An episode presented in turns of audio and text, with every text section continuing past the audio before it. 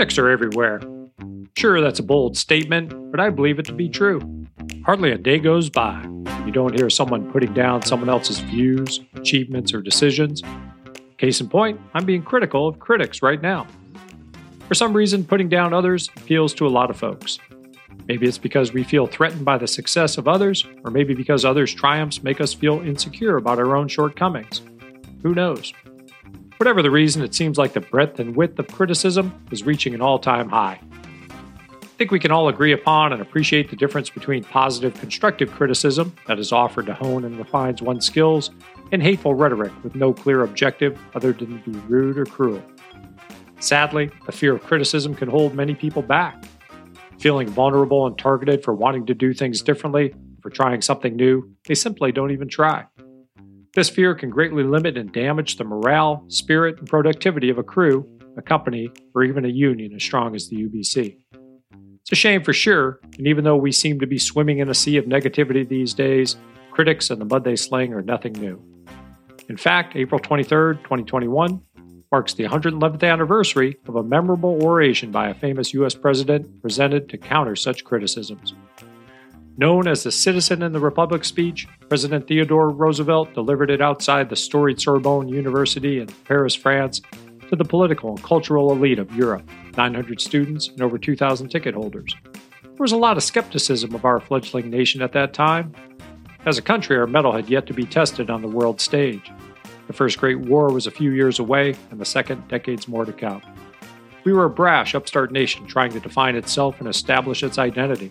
The fact that a war of our own making, which saw brother pitted against brother and nearly tore us apart little more than a generation prior, was in and of itself enough for mockery. Whatever our shortcomings were, our potential as a great nation was apparent. So perhaps out of fear, or perhaps out of envy, many of the old guard of Europe were happy to look down their collective noses at what we hoped to become. Roosevelt knew this and chose this time and place to address these criticisms head on. He believed a man, or a nation for that matter, should not be judged by what they achieve, but what they try to do. That courage was the virtue that enabled this, and that ultimately the effort was what mattered most.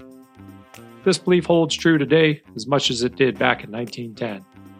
I believe we can all try to be a little more accepting and understanding when meeting others who don't fit comfortably into our accepted norms. I also believe we should work hard every day to ensure our brothers and sisters strive to reach their fullest potential by making them feel safe to try and experience difficult challenges without the added fear of belittlement should they fail. Also known as the man in the arena speech, poets and politicians alike have quoted Roosevelt's famous words to inspire and motivate action in those who are faced by criticisms from naysayers and defeatists. I'll leave you with these immortal words as read by another great leader, President John F. Kennedy.